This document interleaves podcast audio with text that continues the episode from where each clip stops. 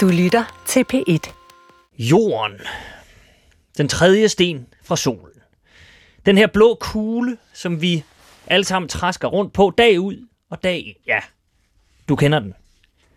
Men kender du den egentlig? Altså, hvordan blev jorden skabt? Hvad består jorden af? Hvor længe kan vi blive på den?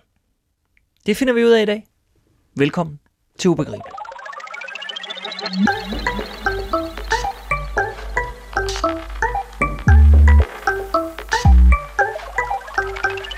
Det er mig en stor fornøjelse at byde velkommen til Bo Holm Jacobsen, geolog ved Aarhus Universitet. Tak. Velkommen, Bo. Tak skal du have. Bo, øh... Bo, jeg tænkte meget over, jeg skulle, om jeg skulle spørge dig om det her som det allerførste, men nu gør jeg det. Er jorden flad? Åh, oh, jeg elsker det spørgsmål. Fordi Du, du, må ikke svare for, du må ikke svare for meget på det, men jeg kunne ikke lade være, Bo. jeg bruger tit en model, som hedder, at jorden er flad, når jeg arbejder på områder, som er mindre end 100-1000 km. Fordi så er den flad nok. Men, øh, og jeg kan godt forstå dem, som, øh, som synes, den ser flad ud. Men øh, jeg vil så gerne snakke med en af dem, og så øh, tage en tur, hvor vi skal ud og se, hvor flad er den. Ja, så det er den ikke. Bare lige så vi Nej, godt. Og det er overhovedet heller ikke det, vi skal tale om. den. Det kan vi tale om en anden gang. I et andet program. Jeg kunne bare ikke lige nære mig, kunne jeg mærke. Den lå lige på tungen, Bo, og så... jeg elsker den. Men altså i virkeligheden, Bo, så vil jeg jo gerne... Hvis nu, altså for 4,5 milliard år siden, der bliver den her blå planet dannet. Dengang var den bare ikke blå, så kunne du ikke, Bo, tage os tilbage til starten, begyndelsen på det hele? Jo, altså, øh, og jeg vil jo gerne starte helt fra, øh, faktisk før Adam og Eva, øh, og øh, der er det sådan, at øh, ingenting kommer ingenting, øh, øh, ikke engang lommeul. Jo, Big Bang gør. Big Bang laver jo det stof, som vi skal til at bygge jorden af på et tidspunkt. Mm. Øh, det er jo så brint og helium og lidt lithium, og så inde i stjernerne går processerne i gang, som hamrer kernerne sammen, så vi får de resterende cirka 100 grundstoffer. Og så spytter de ovenikøbet ud til os i, uh, i uh, de her stjernetoger, som så på et tidspunkt, en af dem kollapser, uh, samler uh, 99 procent af sin masse i uh, midten. Det bliver til solen, og så er der lidt tilbage. Hvad der sker derfra er lidt uklart egentlig, men vi ved jo, hvad slutresultatet er. De her små støvkorn, som øh, allerede var dannet øh, inde i de stjerner, som øh, de blev spyttet ud fra, øh, de begynder at finde hinanden og bliver til klumper, som er en centimeter, en meter, 100 meter, 100 kilometer, 1000 kilometer i diameter. Så nogle klumper begynder at flyve rundt øh, i Så, vores... så det er simpelthen bare støv, der samler sig i større og større Ja. galaktiske nullermænd, eller hvad? Altså, Ja, det kan man kalde, det kan man godt kalde. Ja, ved du hvad? Det er simpelthen galaktisk lommeuld, det der. og øh, og øh, når, vi, når vi så kommer op i den størrelse der på 1000 øh, kilometer, mm. øh, øh, så øh, går det stærkt. De finder hinanden. Og på et tidspunkt har vi lavet den, eller er vores proto-jord opstået. Den er cirka 80-90 procent af sin slutmasse, som vi har nu. Og så er der en anden wannabe-planet, som øh, øh, øh, øh, flyver rundt også ved siden af, og som skal banke ind i os øh, om et øjeblik. Men øh, bundlinjen kender vi jo. Vi får Merkur, Venus, Jorden, Mars, og så lidt øh, krømmel, som hedder asteroiderne. Og så er der gasplaneterne, de er dannet på en anden måde. okay. Så, så vi starter med, Big, nu, tager vi, nu tager den bare lige helt kort. Big Bang, bang, støv samler sig, og så dannes de her planeter, som er en, en form for sten. Altså, øh, hvad, hvad, hvad vil man kalde, kalde det materiale? Jamen altså, øh, øh, før at de begynder at blive til store klumper, mm. øh, så er det egentlig en blanding af noget fint støv, som har øh, alle de grundstoffer i, der skal være. Men når de begynder at komme op på 1000 km størrelse, så har de smeltet sig på grund af radioaktivitet, og har skilt sig i en øh, lille jernkerne og en stenkappe udenom. Og det har de alle sammen gjort, og når de støder ind i hinanden, ja, så er jernet altid det tunge og ender i midten. Okay. Så opskriften er sådan i virkeligheden relativt simpel. Ja, altså det er også det, at... Og nu er- siger jeg relativt, for jeg er med på. Jo, men Altså, naturen skal jo selv kunne finde ud af det uden ja, vores ja. hjælp, jo. Så det skal ikke være for indviklet. Okay.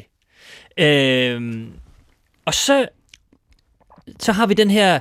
Fordi det, var, det synes jeg var sindssygt spændende. Det anede jeg simpelthen ikke. Jeg ved ikke, hvad jeg troede, men jeg havde ligesom sådan en, en, en fornemmelse af, godt, Big Bang, jorden bliver dannet, men at, at den planet, vi to sidder på nu, er resultatet af, som du sagde, den her prototype jord, som er lidt mindre end den, vi sidder på i dag, som så banker sammen med en anden planet. Ja, det er jo det. Og så bliver til den jord, vi har i dag. Det Ja, anede ja. jeg simpelthen ikke. Nej, der skal lige det sidste, øh, der skal lige det sidste til. Øh, og øh, øh, jorden er jo særlig ved at have så stor en måne, som den har. Ja. Øh, det, det, er, det, er, mm, det har været en gåde i århundreder, hvordan det overhovedet kunne ske.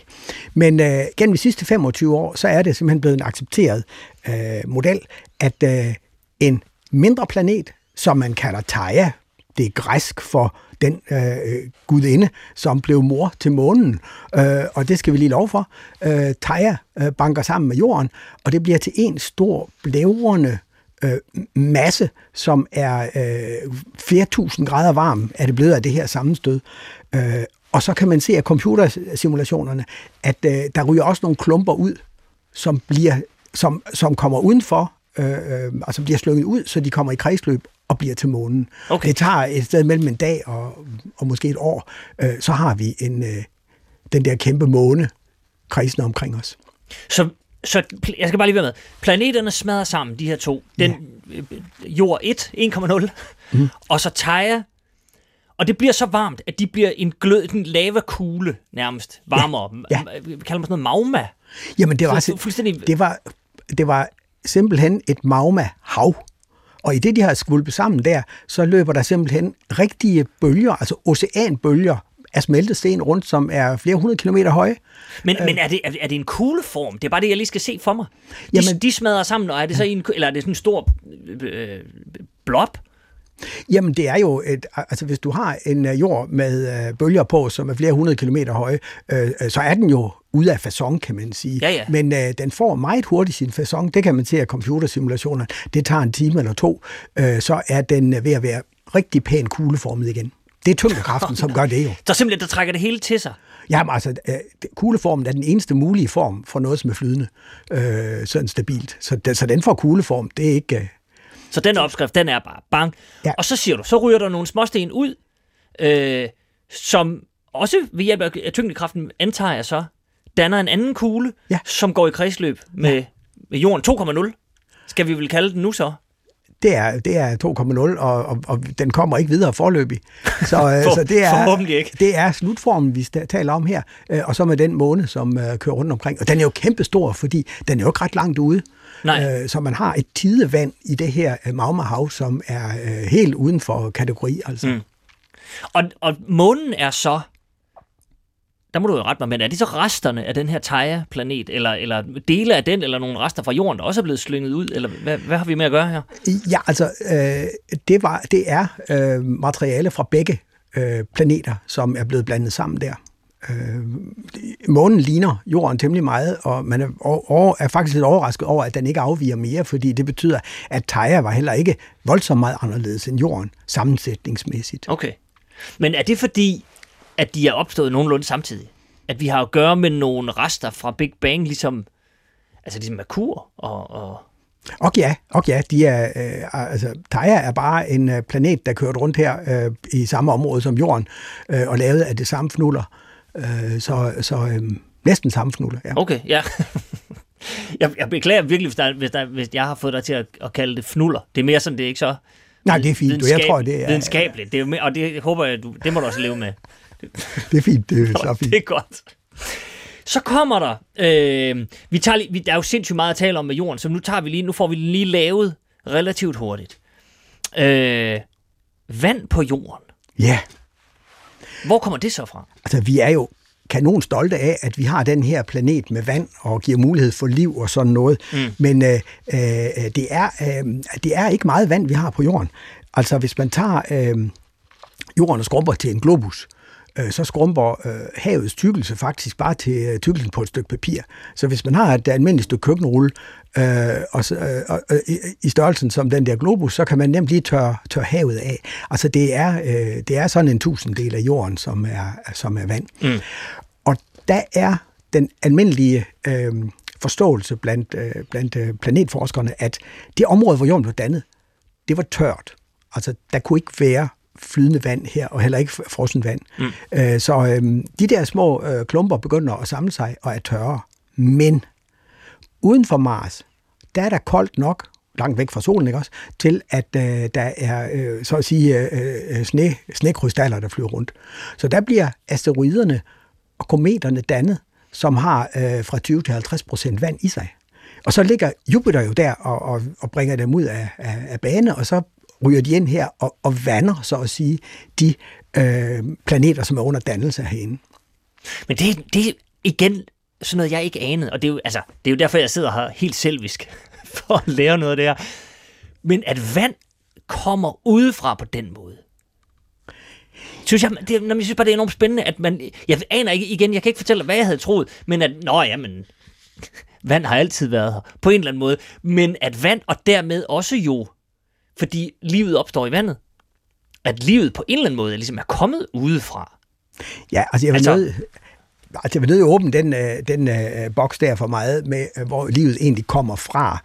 Men der er jo uh, en, nogen, som siger, jamen det sted, hvor man havde en forfærdelig masse snebolde, der svævede rundt, uh, hvor der var en kæmpe overflade, som modtog lys, må ikke det var der, at livet kunne starte, og så kunne livet dumpe ned på jorden. Mm. Uh, men uh, det er altså ikke den gængse uh, teori. Altså, vi får vandet, og så uh, dannes der på jorden jo uh, varme kilder, i havet med en masse spændende grundstoffer i, mm, som, mm. Uh, som livet så kan opstå i. Det er sådan, uh, den fremherskende okay, model. Så, så i virkeligheden, hvis jeg, hvis jeg, det, jeg tror også lidt, det var det, jeg mente faktisk. Ikke nødvendigvis, at livet er der, og så lander hos os, men, Nej. men at grundlaget for livet, altså vandet, kommer udefra, lander hos os, og så er der en masse faktorer, der skal spille sammen med vandet, for at livet kan opstå. Ja, og, og, og meget tyder nok på, men altså jeg er jo på tynd is at sige der, eller tyndt vand her. Øh, altså, øh, spørgsmålet er, om det ville have været nogen særlig fordel for livet på jorden, hvis vi havde fået mere vand. Fordi så kunne livet få lov til at opstå øh, øh, måske øh, 100 eller 200 kilometer nede i et kæmpe hav. Det har man jo på andre planeter. Mm. Øh, altså det er sådan set det, at vi har så lidt vand, som gør, at, øh, at livet kan blive så mangfoldigt. Men det er vel også det, Bo, der er sindssygt interessant ved jorden, at der er så mange jeg vil ikke sige tilfældigheder, men der er, så, der er så mange ting, der skal spille sammen. Der skal være det der vand, men der skal ikke være for meget vand. Det skal ikke være for lidt. Det skal ikke være for varmt. Det skal ikke være for koldt. Altså, det er virkelig... Øh, øh, altså, guldlok og de tre bjørne, ikke? det skal virkelig være den rigtige grød. Altså, altså Gullok har været øh, på spil, så at sige, så øh, igen og igen. Øh, øh, det er mærkeligt, hun ikke er blevet gjort til en guddom, fordi det er hende, der har styret det hele vejen. Altså, øh, vi, vi har været heldige så mange gange, at jeg egentlig ikke rigtig næsten kan holde ud og tænke på det. Mm. Men øh, det eneste, som så øh, øh, gør mig lidt rolig igen, det er, at jeg kan, kan knibe mig selv i armen og mærke, at jeg er her faktisk. Ja. Against all odds. Men prøv at høre, det er det, vi arbejder med i det her program. Ubegribelige ting, så du er det rette sted, hvor kan jeg sige dig. Så det, det tager vi helt stille og roligt. Okay, men nu, jeg tænker, vi skal, øh, vi skal sådan lidt videre med, med jordens opbygning. Nu har vi, vi har fået den dannet, den er kugleformet, den har en måne, der er lidt vand på. Altså, hvad, hvad består den af? Yderst til inderst. Jo, altså, øh, jeg vil jo jeg vil jo, øh, øh, altså nu, altså nu, nu vil jeg ikke lave sådan et, øh, et, et, øh, en leksikon opremsning af, hvordan jorden er opstået. Jeg vil stedet for at gå tilbage til min barndom, hvor det at grave jorden, det var en vældig passion. Øh, så jeg kan huske, hvordan at øh, på vores øh, villagrund der, så gravede jeg ned igennem mulden, og så kom jeg ned i sådan et, et kraftigt rødbrunt sandlag, ikke også? Og så gravede jeg længere ned, og så vupti, så var der pludselig det fuldstændig kridhvidt sand, altså videre end på, øh, på, øh, på stranden. Øh, og øh, det var en meter 20 nede, og så måtte jeg ikke grave længere, fordi mine forældre var bange for, at jeg skulle, skulle, skulle styrte sammen omkring mig. Ikke også? Men det, jeg havde fundet der, det var jo altså silikater. Altså det var kvarts, silicium og ilt. Øh, og det var sådan set et godt stykke af vejen til øh, at vide, hvad jorden sådan er opbygget af. Man kan så fortsætte med at lave dybe minegange. Det gør man jo, når man leder efter øh, råstoffer og sådan noget. Mm. Øh, og så finder man nogle af de der malme, men langt det meste af de klipper, som man graver igennem, det er også silicium og ilt, jern, aluminium, magnesium, calcium, øh, er de grundstoffer, som indgår, sådan det er hovedbestanddelene. og så, øh, øh, øh, og så i, i mange forskellige øh, blandinger, som gør, at krystallerne får forskellige farver og alt sådan noget. Men, øh, men øh, det er den der øh, øh, type øh, materialer, som sådan er noget, man ikke bryder sig om at tykke på. mm. øh, øh, øh, men som heller ikke er helt så hårdt som diamanter og den slags. Så det er de der silikater. Øh, og når man så laver borehuller, der kan vi så komme ned til 10 km dybde cirka, og det er stadigvæk sådan nogle øh, øh, materialer, vi finder. Og der begynder det så at være for varmt. Så kan man kigge på vulkaner, og, og, og der er simpelthen, Huxi, der har jeg taget en sten med her. Ja. Øh, og øh, der kan du jo se, at den øh, gnistrer jo i, med, i, med en masse øh, krystaller her i forskellige lyse ja, ja. farver. Og så ligger der sådan nogle klumper, Ja, der er sådan nogle grå... Øh, skarpt kantede nogen. Og det er ja. altså, det er altså øh, magmad, som nu her er det lyse stof, der er, er krystalliseret. Det er silikater, og, og de mørke, det er altså også silikater. Men de er jo af en anden slags, og de er altså revet løs af siden af den tektoniske plade, hvor øh, magmaet er brudt op og ud øh, til sin, øh, til sin øh, la- lave den her vulkanske. Ja, Øh, så det her, det her er en vulkan, altså fra et vulkanudbrud, eller Ja, hvordan? det kan man sige. Øh, Den, har, den er blevet nede i jorden, den er ikke kommet helt op. Okay. Den kan have ligget i en 5 km dybde eller sådan Nå, noget. nå, herregud. Øh, men, øh, men, men tæt på overfladen jo. Ja, relativt. Ja, og så de der øh, øh, grovere ting der, de der mørke, øh, de kan være, øh, det kan være 20, 30, 40 km nede, de er revet af. Og så er de blevet båret op Ja, det er og det. har, har lagt sig der i omkring Ja. 5 km. Ja. Okay. Og så, Men, men, men altså, de kan jo komme længere ned fra, øh, ned til øh, 2, 3, 400 kilometer. Øh, det er den måde, vi får diamanter på. Altså, der river øh, de der meget eksplosive øh, udbrud, de danner det, der hedder kimberlitter, men det er lidt øh, teknisk. Øh, øh, der, der, der river de altså øh, øh, ting med sig op. Blandt Ja. ja. andet diamanter, som kommer ned fra, fra meget, øh, øh, meget stor dybde, meget stort tryk. Men det er så langt, vi kommer ved at kigge på vulkanerne. Og der har vi jo så stadigvæk cirka 6.000 km ind til jordens ja. centrum. Så Må jeg lige, må jeg lige sætte Ja. komme på? Det er bare, nu nævner du nemlig selv øh, de tektoniske plader. Ja, Altså, det er jo nok noget, de fleste har hørt om, at, at jorden sådan på nogenlunde ydersiden er dækket af de her tektoniske plader, som nogle, øh, nogle steder støder ind i hinanden, og nogle sådan lige lidt ind under hinanden og sådan noget, og giver forfærdelig ballade, hvis man står Ja. på, på kanten af det, eller i nærheden. Hvad består de af? Er det, er det øh, sådan noget... Øh, altså, hvor højt ligger de, og hvad består de af? Det er, det. det er på den ene side kan man sige, at det er mere af det samme, men altså nu er øh, vi geologer jo meget interesserede i øh, detaljerne i, hvordan de her bjergarter er sammensat. Og der har vi altså skorpen øverst, som er sådan fra øh, 5 til øh, 70 km tyk, øh, og den, det er nogle bjergarter, som er lidt lysere i det. Så når man kigger over på øh, det stykke klippe, som jeg lige viste dig, som var som temmelig lyst i det, mm. så er det typisk noget, som kommer fra jordens skorpe, altså de øverste, øh, måske 30-40 km. Øh, og så længere nede er der noget, som så er meget mørkt i det og lidt tungere. Men stadigvæk sådan, hvis du får en, øh, hvis du får de her forskellige sten i hånden, så kan du godt sådan lige mærke, at ah, den ene er lidt tungere end den anden. Men det er slet ikke som at tage fat i et metal. Så i den her sammenhæng vil jeg bare sige, at de tektoniske plader er silikater fra det nedenunder, som også er silikater, de er bare koldere. Og derfor er de, så at sige, størknet. Og, bliver- og det er derfor, at de kan ligge i, hvad skal man sige, fast form, Ja. som plader, Ja. og rykke lidt rundt, Ja, det, det er simpelthen... når der, for- når der er noget, der bevæger sig under dem, vel? Ja, det svarer til isflager, der, der sådan kan øh, bevæge sig rundt på en sø.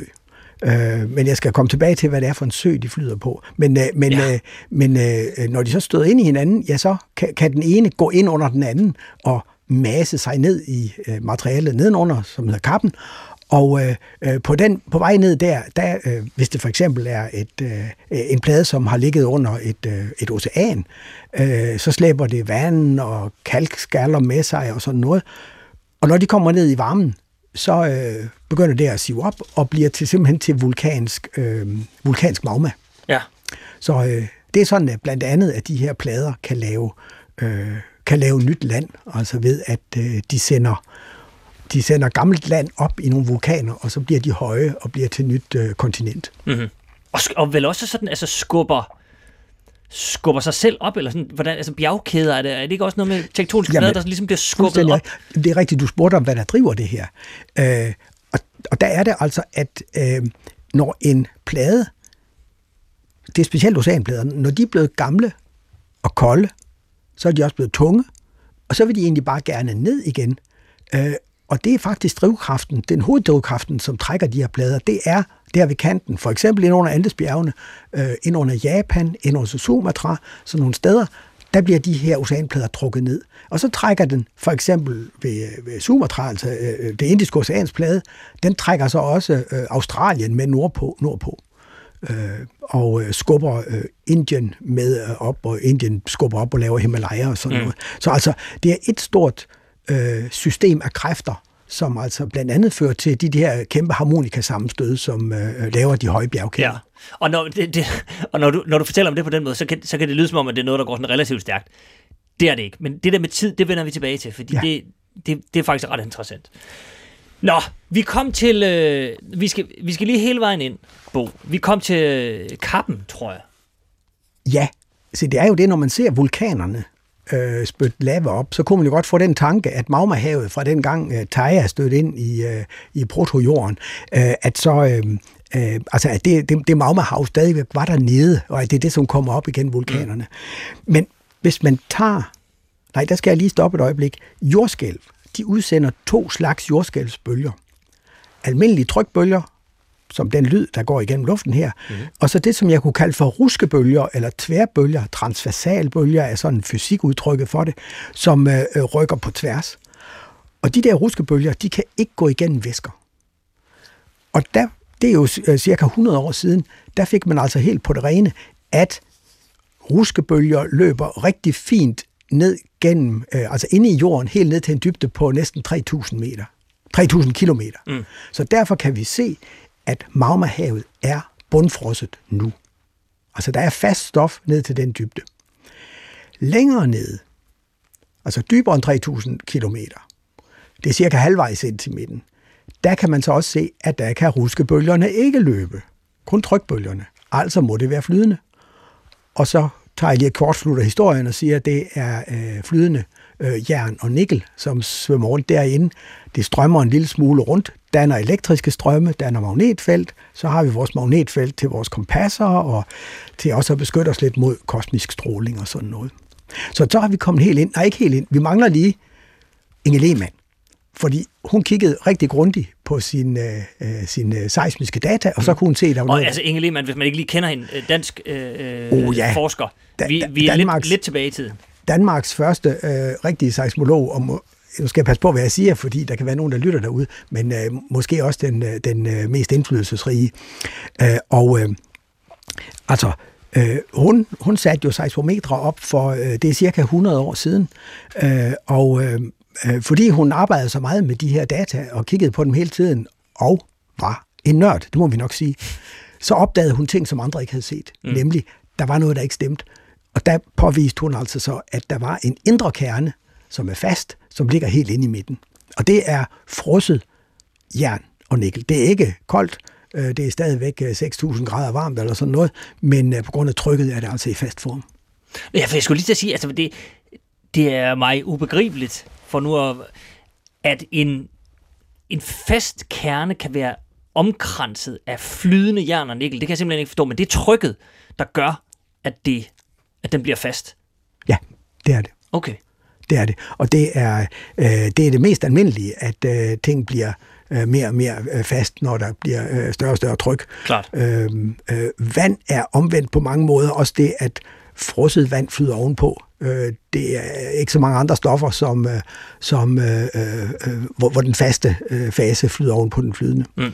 Men øh, så, så det, er egentlig, det er helt efter bogen, at, øh, at den faste kerne er inderst. Sådan. Jamen, vi, øh, vi siger tak til Inge Lehmann, og hvis man er, er til den slags, så, kan, så bør man faktisk undre sig selv og bare lige læse lidt om Inge Lehmann, fordi det, hun var ikke bare seismolog, hun var jo også en, en kvinde, som øh, kæmpede sig frem i et mandefag og opdagede alle de her ting, på trods af, at hendes chef synes det var en rigtig dårlig idé, og nærmest prøvede at sabotere hende. Men det, det kan man selv læse om. Det er en fin historie. Øh, okay, nu har vi øh, skorpen, kappen, den, hvad kalder man så den, øh, øh, den, den, fly, flydende, den flydende kerne, kerne ja. flydende kerne og den faste kerne. Jamen, så er vi... Øh, Altså er vi ikke så sådan nogenlunde i mål?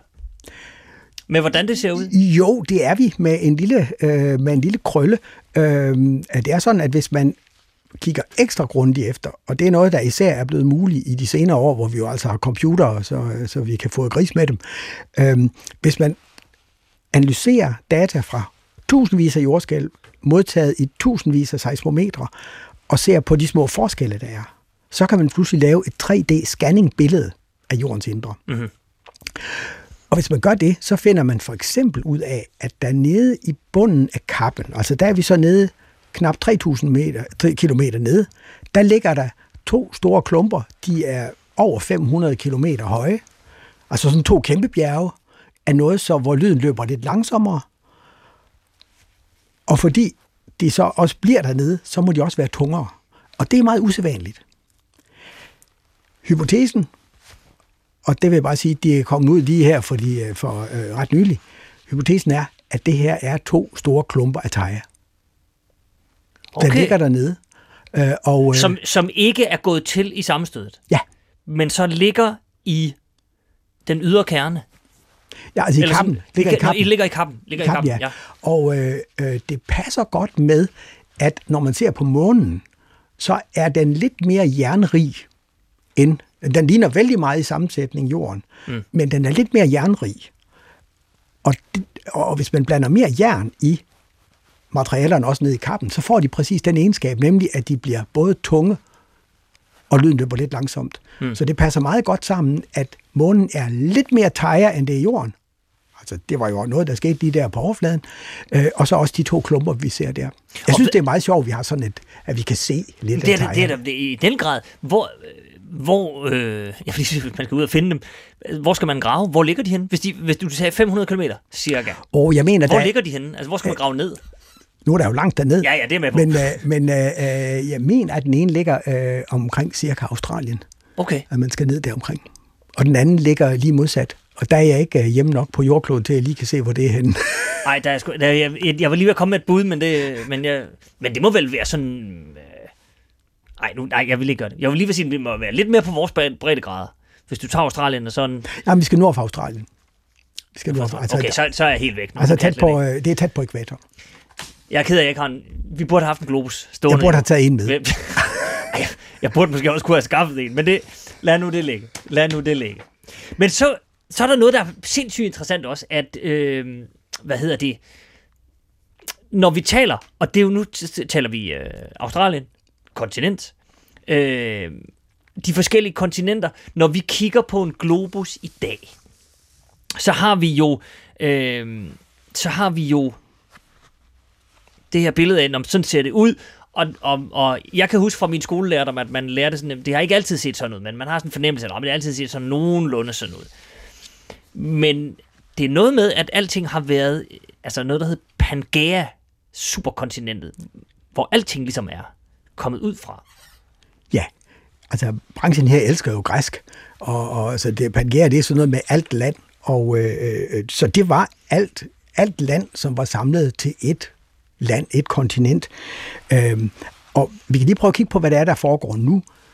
Det kan man jo simpelthen måle med højpræcisions GPS'er, at øh, Nordamerika sejler væk fra øh, Europa, og øh, Sydamerika sejler, sejler væk fra Afrika, og øh, Antarktis sejler også væk fra, fra øh, Afrika.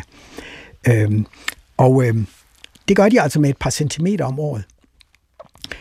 Det lyder ikke af meget, men øh, på, på, øh, på øh, 10 millioner år, så bliver det jo til et, øh, et øh, par hundrede kilometer. Og hvis man så kører lidt baglæns, kan man jo godt se, at for sådan en 100-200 millioner år siden, der har de jo hængt sammen, de her kontinenter. Øh, og det har de også gjort. Altså, det kan man finde ud af på mange forskellige måder, at, øh, at det var tilfældet. Øh, og så kan man sige, det var måske sådan, det altid har set ud, men det er det overhovedet ikke. Altså, øh, vi, øh, vi kan jo se, hvordan at for eksempel Indien banker ind i Asien, efter at have revet sig løs fra Afrika for de her 50 millioner år siden. Øh, så kontinenter støder jo sammen igen. Og Nu, siger, nu siger du, at vi kan jo se, at Indien bakker ind i det. Det ved jeg ikke, om jeg, kan, om jeg nødvendigvis kan se. Hvordan kan man se det? Okay, hvis man opstiller højpræcisions GPS'er, så kan man se, at det går faktisk med cirka 4-5 cm om året. Så kan man simpelthen se retningen, at det er, den må være kommet derfra, fra den øh, afrikanske østkyst. Ja, Og så ligesom, ja. Ja, og den, det, det var jo, øh, Indien var jo virkelig en, øh, en hurtig løber. Den var op på 20 cm om året, da den kørte hurtigst. Så den har jo, men nu skal man ikke tænke sådan, at så har den haft meget fart på, så det skal jo gå galt, det der. man har ikke kunne mærke det. Som Men øh, sådan. nej, det er gået lige så stille, men kræfterne, der flytter dem, er helt fantastisk store. Øh, og, Ja. det, og det er så det, der opbygger ikke bare Himalaya, men Tibet inde bagved også og sådan noget. Hele Mm, mm, det højland. Men tilbage til det her med, at de her kontinenter bevæger sig og ramler sammen. Og der er det jo, at forud for Pangea, der var der jo et, øh, et andet kontinent, som hed Pannotia, som blev revet i stykker, ligesom Pangea nu er revet i stykker. Og stumperne blev så til Pangea. Øh, og Pannotia blev, kom så af stumperne af et, som hedder Rodinia. De har sådan nogle poetiske navne, dem her. Ja, meget. Og så var det, øh, som blev bygget af Nuna, og det var så bygget af stumperne fra Kenorland, som blev, blev bygget af stumperne fra Ur, som blev bygget af stumperne fra Valbara.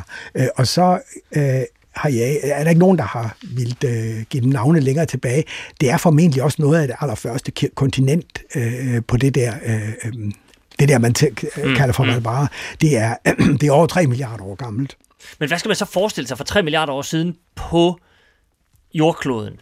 Altså et, et, en, et, et stykke, altså et superkontinent, som har ligget, har der været vand om, har der været... Ja, ja. Så det har været ligesom en stor, nu siger jeg ø, men altså et stort kontinent, ja. omgivet af vand, ja. som så begynder. Hvad er det så, der får det til at rive, altså hvad river det fra hinanden? Oh, altså det er sådan, at øh, under oceanerne, der er der jo øh, varme kilder og vulkanisme og sådan noget. Øh, og det er der jo også under kontinenterne. Men alligevel, det er lidt som om, at kontinenterne øh, ligger lidt som en dyne ovenpå den varme, som gerne vil ud inden fra jorden. Mm. Så ja, der har ligget sådan, som sådan en dyne der i en 200-300 millioner år. Øh, øh, så, øh, så bliver vulkanismen så kraftig, at den altså begynder at rive det her fra hinanden. Okay. Øh, og så, så det har vi kunne se øh, øh, som sådan en cyklus tilbage gennem jordens historie. Øh, sporene af alt det her, man kan sige, hvordan kan man vide sådan nogle gamle kontinenter, hvor de, øh, øh og så videre, men det, det finder man altså ud af ved at øh, se på radioaktive stoffer, og dermed øh, alderen på, altså hvornår størknede de her øh, kontinentklipper, øh, som man finder. Mm. Øh, og der har, øh, der har Skandinavien altså øh, hele historien, hvor, hvor øh, øh, Valbara, Ur og Kenoland, altså det var jo ikke store kontinenter. Kontinenterne var alt i alt små dengang. Og der er altså stumper af det, kan man finde i øh, Nordsverige og Finland. Øh, og så øh, kører det videre med Nuna, øh, bliver dannet for øh, knap 2 milliarder år siden. Øh, der ligger simpelthen et kæmpe vulkanområde op fra Lofoten i Norge, øh, skråt ned gennem øh, Norge-Sverige, ned til Blekinge, og Bornholm var også med. Øh, de ældste af Bornholms klipper er lavet øh, i den omgang der. Øh, og så går vi videre til for øh, 1000 millioner år siden.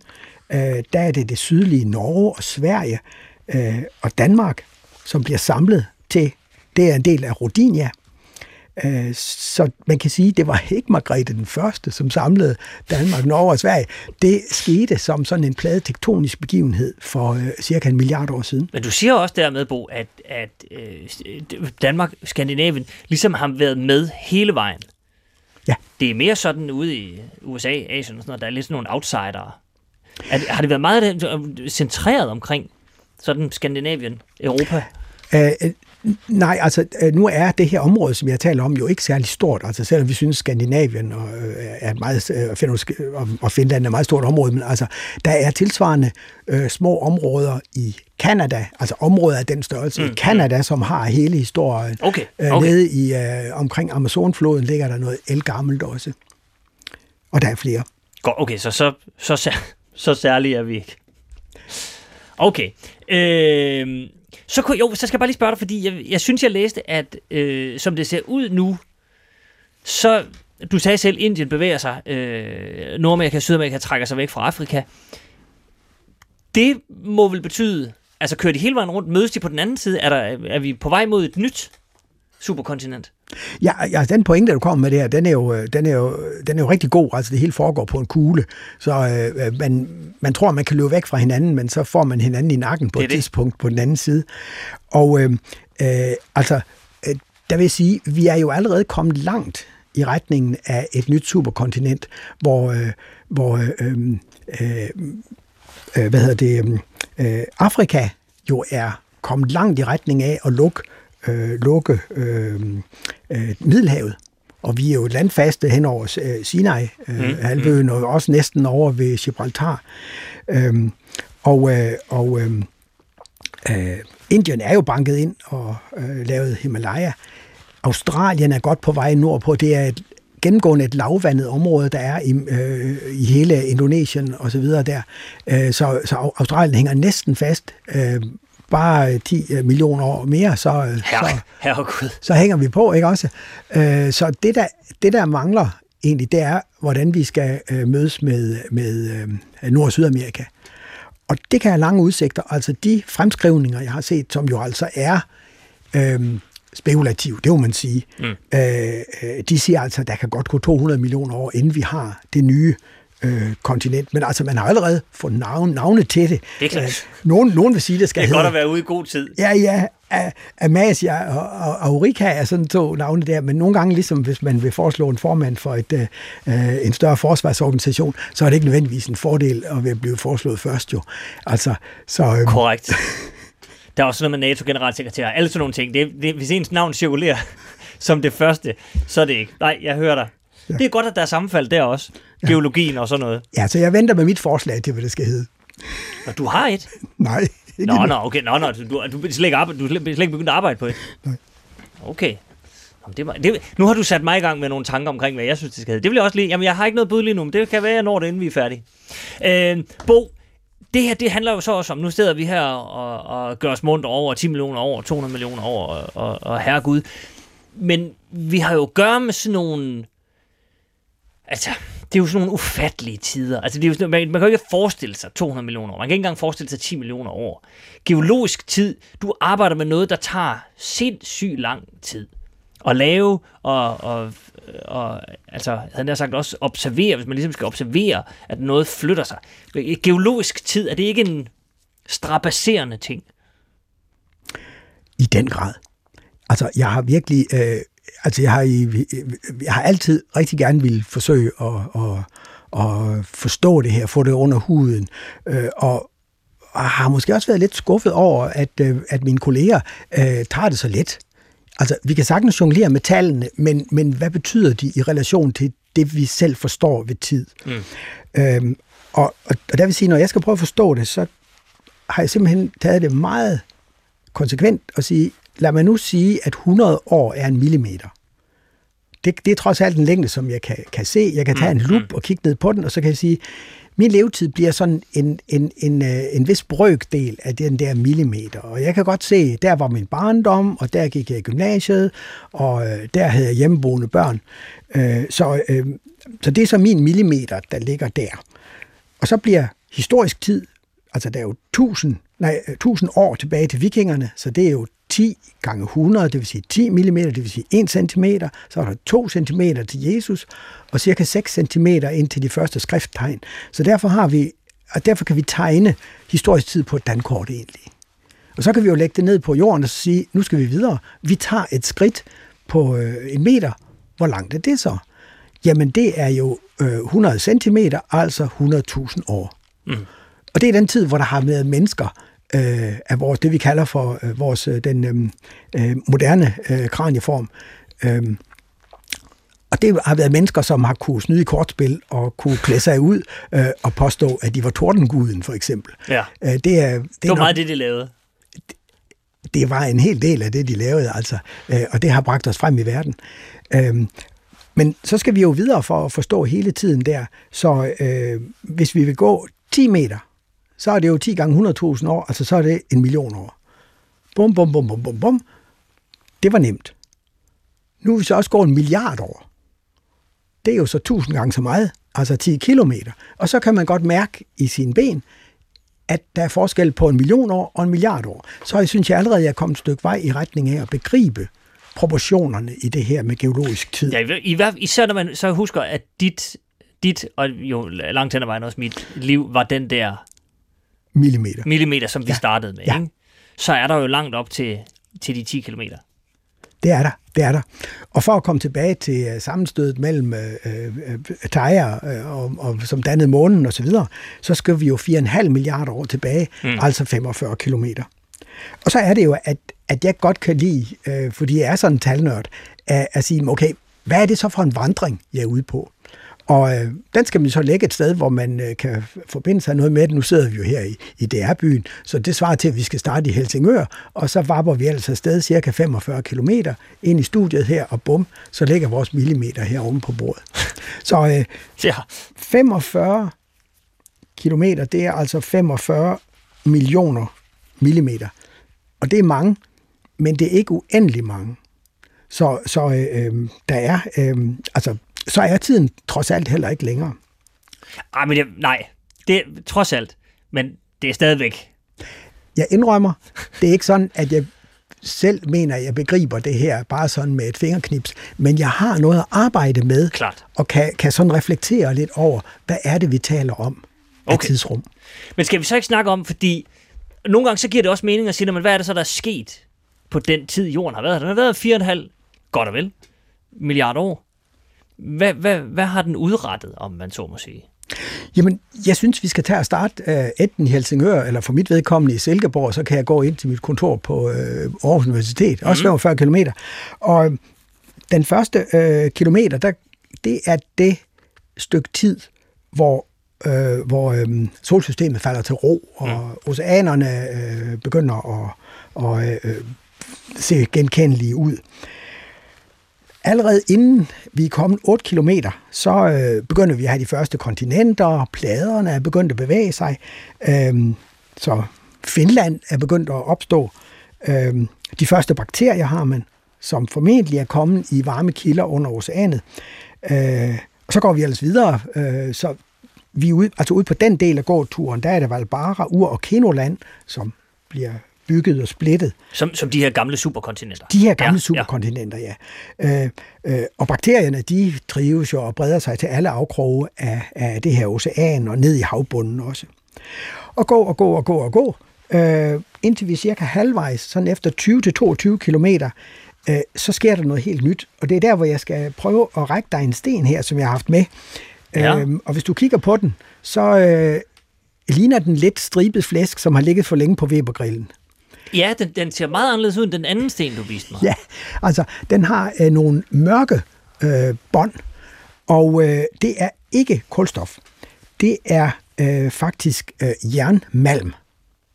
Okay, så der, den, det er ligesom, som du siger, det er sådan lidt øh, stribet flæsk, men sådan i, i lavkagelag. Øh, nogle, nogle meget næsten sorte lag, mørke lag, og nogle lysere lag. Ja. I sådan en halv centimeters tykkelse, Ja. vil jeg sige. Ja, og de er jo, de er jo så blevet øh, øh, foldet og bøjet og sådan noget. Det er fordi, de er blevet udsat for, Ja. for øh, bjergkæders øh, øh, maltraktering. Øh, oprindeligt der har de bare ligget helt fladt. Okay. Og, og de er altså kommet ved, at øh, øh, der er nogle bakterier, som så har fået navnet cyanobakterier nu, de findes stadig i stor stil, mm-hmm. de er begyndt at lege med fotosyntese. Fotosyntese, som danner ilt. Og øh, nu er ilt altså enormt giftig. Øh, det, Det- tænker man ja. ikke lige, men, øh, men øh, vores øh, DNA kan ikke lide ilt, vores øh, fedtstoffer i øh, cellemembranerne kan ikke lide ilt. Så øh, øh, det var simpelthen livsfejl, det de havde gang i. Men der var jern, opløst jern i havet i stor stil, som var endnu mere sulten efter ilten end, øh, end øh, bakteriens egne, øh, eget væv. Så, så øh, øh, den, de blev simpelthen reddet af det opløste jern. Så bakterierne lavede ilt, som øh, fik øh, jernet, det opløste jern i havet, til at blive rustet og drysse ned og blive til tykke lag af det der. Øh, og det meste af det jern, øh, som vi udvinder i, øh, i verden nu, det bliver altså øh, brudt fra øh, miner, øh, hvor man finder sådan noget fra, fra det her to milliarder år siden cirka. To milliarder år siden. Yes. Og der har det bare ligget og ventet ikke også, på os, at vi skulle bruge Så, vi det. skal bare lige, så den her sten, Ja, to milliarder år gammel. Det er rigtigt. 2.000 millioner år. Det er jo, det er jo så er vi jo tilbage med det der med geologisk tid, for det, det giver ingen mening for mig at sidde med sådan en sten, der er to milliarder år gammel. Når jeg sidder her med mine Ja. ja. 45 år. du, Jamen- altså, det er jo, nej, jamen, jeg kan sagtens, Jamen, du har jeg kan jo godt stadigvæk... forstå det, men det er jo alligevel, det er, det er, meget, det er en særpræget, fordi man får sådan nogle underlige flashback til, når man, hvad, jeg vil lige vil sige, hvad har den her sten set, men altså, der, der, der er ligesom, ja, Ja. Men altså, altså, det er meget, øh, på en måde Altså- nærmest ærefrygtindgydende at sidde med den. jamen, det er det, og jeg vil gerne have den tilbage. Jamen, du skal nok få den tilbage, bare, bare rolig. Men altså, du tager den i hånden ellers, og så går og går og går du cirka Ja. ja. 20 km op mod øh, Helsingør, og så lægger du den der, og så siger du, Det er der, den kom fra. Men, hvorfor, men hvor, hvor har du den her fra? Er den, den, har, den er fra det sydlige Grønland. Der var en studerende, som havde den med hjem til mig, okay. øh, og sagde, værsgo, Bo, her har du en sten. Og hvor, tak. hvor finder man dem? Altså det, det mener, har de, har de været nede, har de eller ligger de og flyder? Øh, den, det er forkert sagt, men... Jamen, den, der, den, øh, den går man bare hen, og du, du kan se, der, der er stadigvæk noget rensdyrlav på den og sådan noget. Den, ja, har bare, lige, ja, der er lige, den har bare fået en med en hammer, og så har han taget puttet i tasken. Sådan, nå okay. Altså, de ligger jo i uh, kubikkilometer. Men bare lige så for, fordi så, så skulle du skulle lige holde mig i hånden her, Bo. Hvis nu, nu sidder jeg her med en sten på 2 milliarder år gammel. Hvis jeg går, øh, øh, jeg har et sommerhus i Gilleleje. Hvis jeg går på stranden der, og rager lidt rundt og sparker til nogle sten, øh, hvad, hvad har jeg så med at gøre? Hvor gamle er de? Sådan. Og, øh, altså, de er jo for, det er jo formentlig vandreblokke, som det hedder, slæbt hertil med isen. Øh, og hvis de kommer fra det område, som er det sydlige Norge, det sydlige Sverige, nogen kan være kommet kom længere fra, øh, men øh, hvis de kommer fra det område, øh, så vil det typisk være øh, fra øh, det her cirka 1000 øh, millioner år siden, altså hvor Danmark, Norge og Sverige blev presset sammen. Okay, så, så 1 milliard? Ja, ikke mere. Nej, nej. Okay, så den her er stadigvæk ret særlig. Nå, det er godt. Nu ja. får du den tilbage, Bo, for ellers tak skal du have. jeg kunne godt finde på at tage den med hjem. Nemlig. Øh, okay, så når vi op til... Øh... Ja, altså det, var, det, det er jo det med, med fotosyntesen. Og så er vi cirka vi, halvvejs, ikke? Ja, det er vi nemlig. Øh, og øh, så sker der nemlig det, at, øh, at øh, cyanobakterierne de øh, finder ud af, hvordan de på egen hånd, uden jern, kan reparere deres DNA og deres fedtstoffer, så de kan tåle ilt. Og så går de jo bare løs og forgifter hele oceanet, ja. og alt andet liv øh, dør. Øh, det er kun de bakterier, som lever nede i, øh, i mudderet på bunden af oceanet, som kan overleve i sådan nogle iltfrie forhold. Og det, der er jo interessant her, Bo, det er, og det, det er bare lige til en oplysning til lytterne, at man skal ikke, når du siger den der sætning, så finder cyanobakterierne ud af, hvordan de kan gøre det. Ja. Det skal man heller ikke tænke for meget over, for altså, hvordan gør de det? Hvem, jeg har sagt, hvem hjælper dem? Det er jo det, der er så vanvittigt ved evolution også, at det ligesom er sådan, jamen det er fordi, det skal de. Det, det er ligesom, der er, det er trial and error, man må prøve et eller andet, og så, så, så sker det. Det er jo ikke, det er jo ikke noget, der, der de sådan er programmeret til som sådan, tænker jeg. Nej, og man skal også være klar over, at altså, hvis nu man tager en cyanobakterie, og det er virkelig ikke mit ekspertområde, men jeg kan fortælle, at altså, de trives jo i uh, stor stil i uh, oceanerne mm. uh, nu, og, øh, og, og, og der er jo også en masse virus, som er ude efter den jo.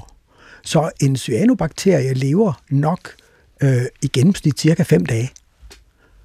20 procent af cyanobakterierne bliver gaflet af en øh, virus øh, mm. om dagen.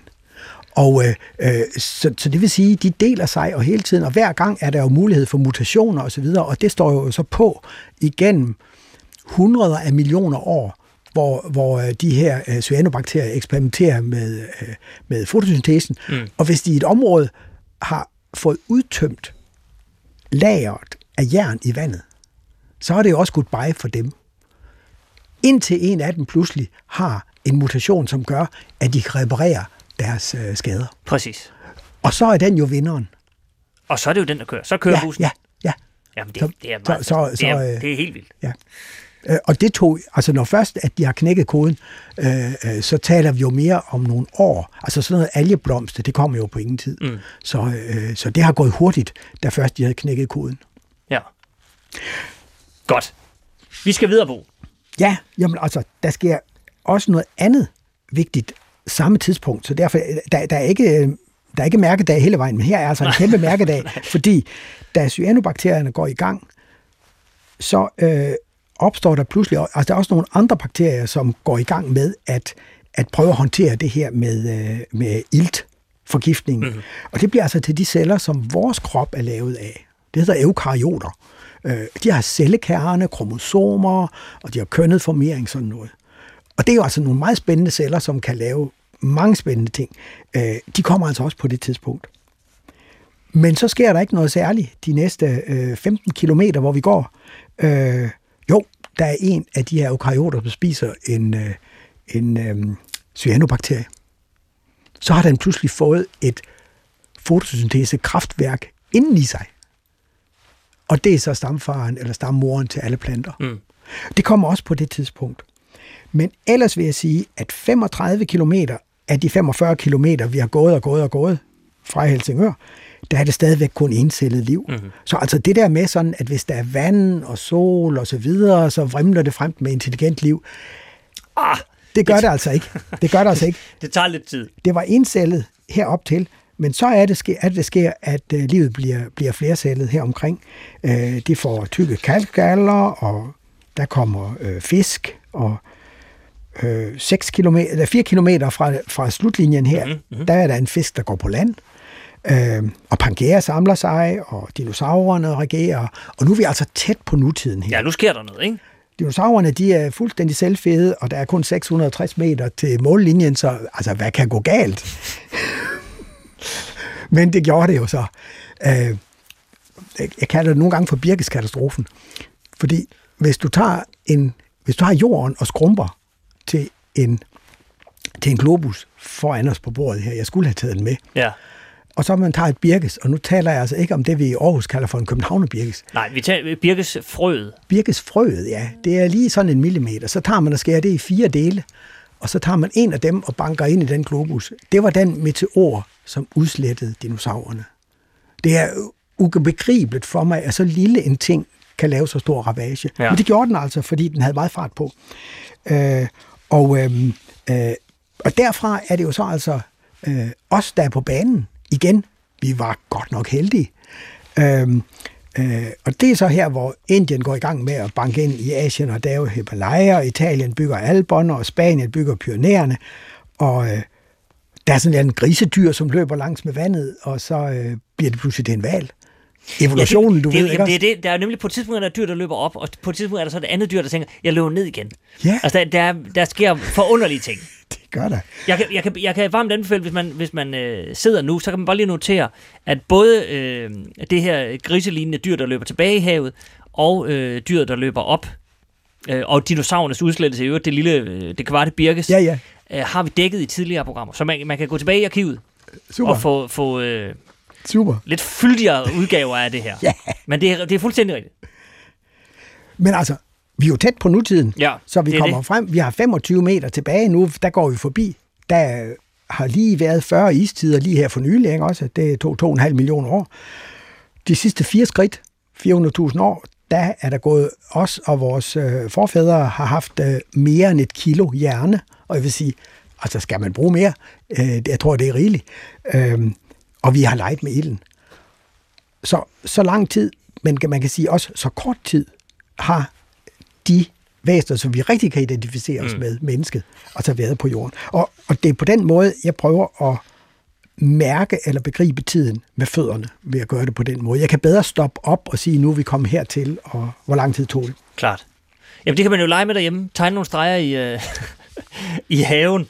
Øhm, men vi er nødt til lige... Der, der er et par ting... Altså, tiden flyver jo, Bo. Vi kunne, vi kunne jo tale i, i mange centimeter, havde jeg nær sagt, om, om det her. Øhm, men der er sådan et spørgsmål, der, der rumler her. Nu du fik også lige selv nævnt det her med, dinosaurerne uddør på et tidspunkt. Øh, og vi har været enormt heldige, men det kan også sagtens være, at på et tidspunkt er vi, er vi uheldige. Der har været istider, som udsletter liv. Der har været masse uddøen af forskellige slags, ikke kun meteornedslag. Øh, ved vi noget om, altså, det er, jeg ved godt, det er et umuligt spørgsmål, men, men sådan statistisk set, hvornår uddør du og jeg så?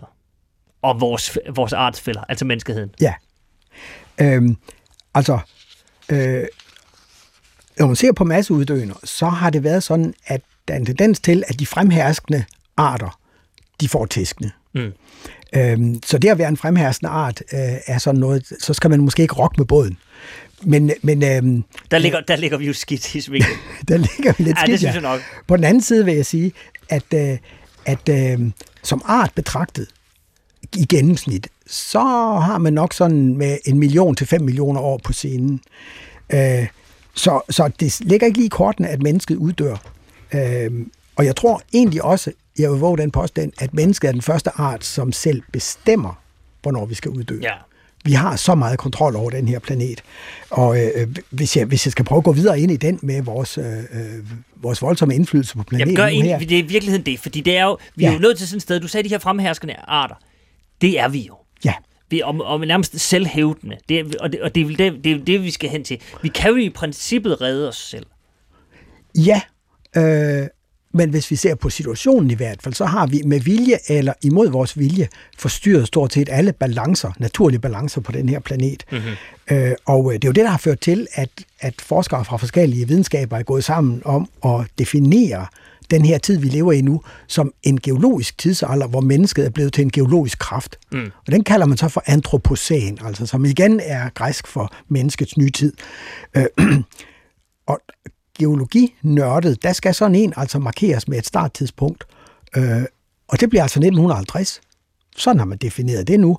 Og det, som skal markere, at den starter ud i jordlagene, det er det plutoniumlag, som kom fra de øh, prøvesprængninger i atmosfæren mm. i den periode der. Og det, siger, det er jo enormt sigende på en eller anden måde. Da jeg læste det i din øvrigt glimrende bog, øh, Tænkepausen, der hedder Jorden, mm. der, er jo noget, der er jo noget enormt sigende ved, hvornår skal vi sætte en streg? Jamen, vi sætter stregen der, hvor der sker noget helt absurd. Altså, at der ligger noget plutonium, som vi selv har futtet af, som man kan se i et jordlag. Ja.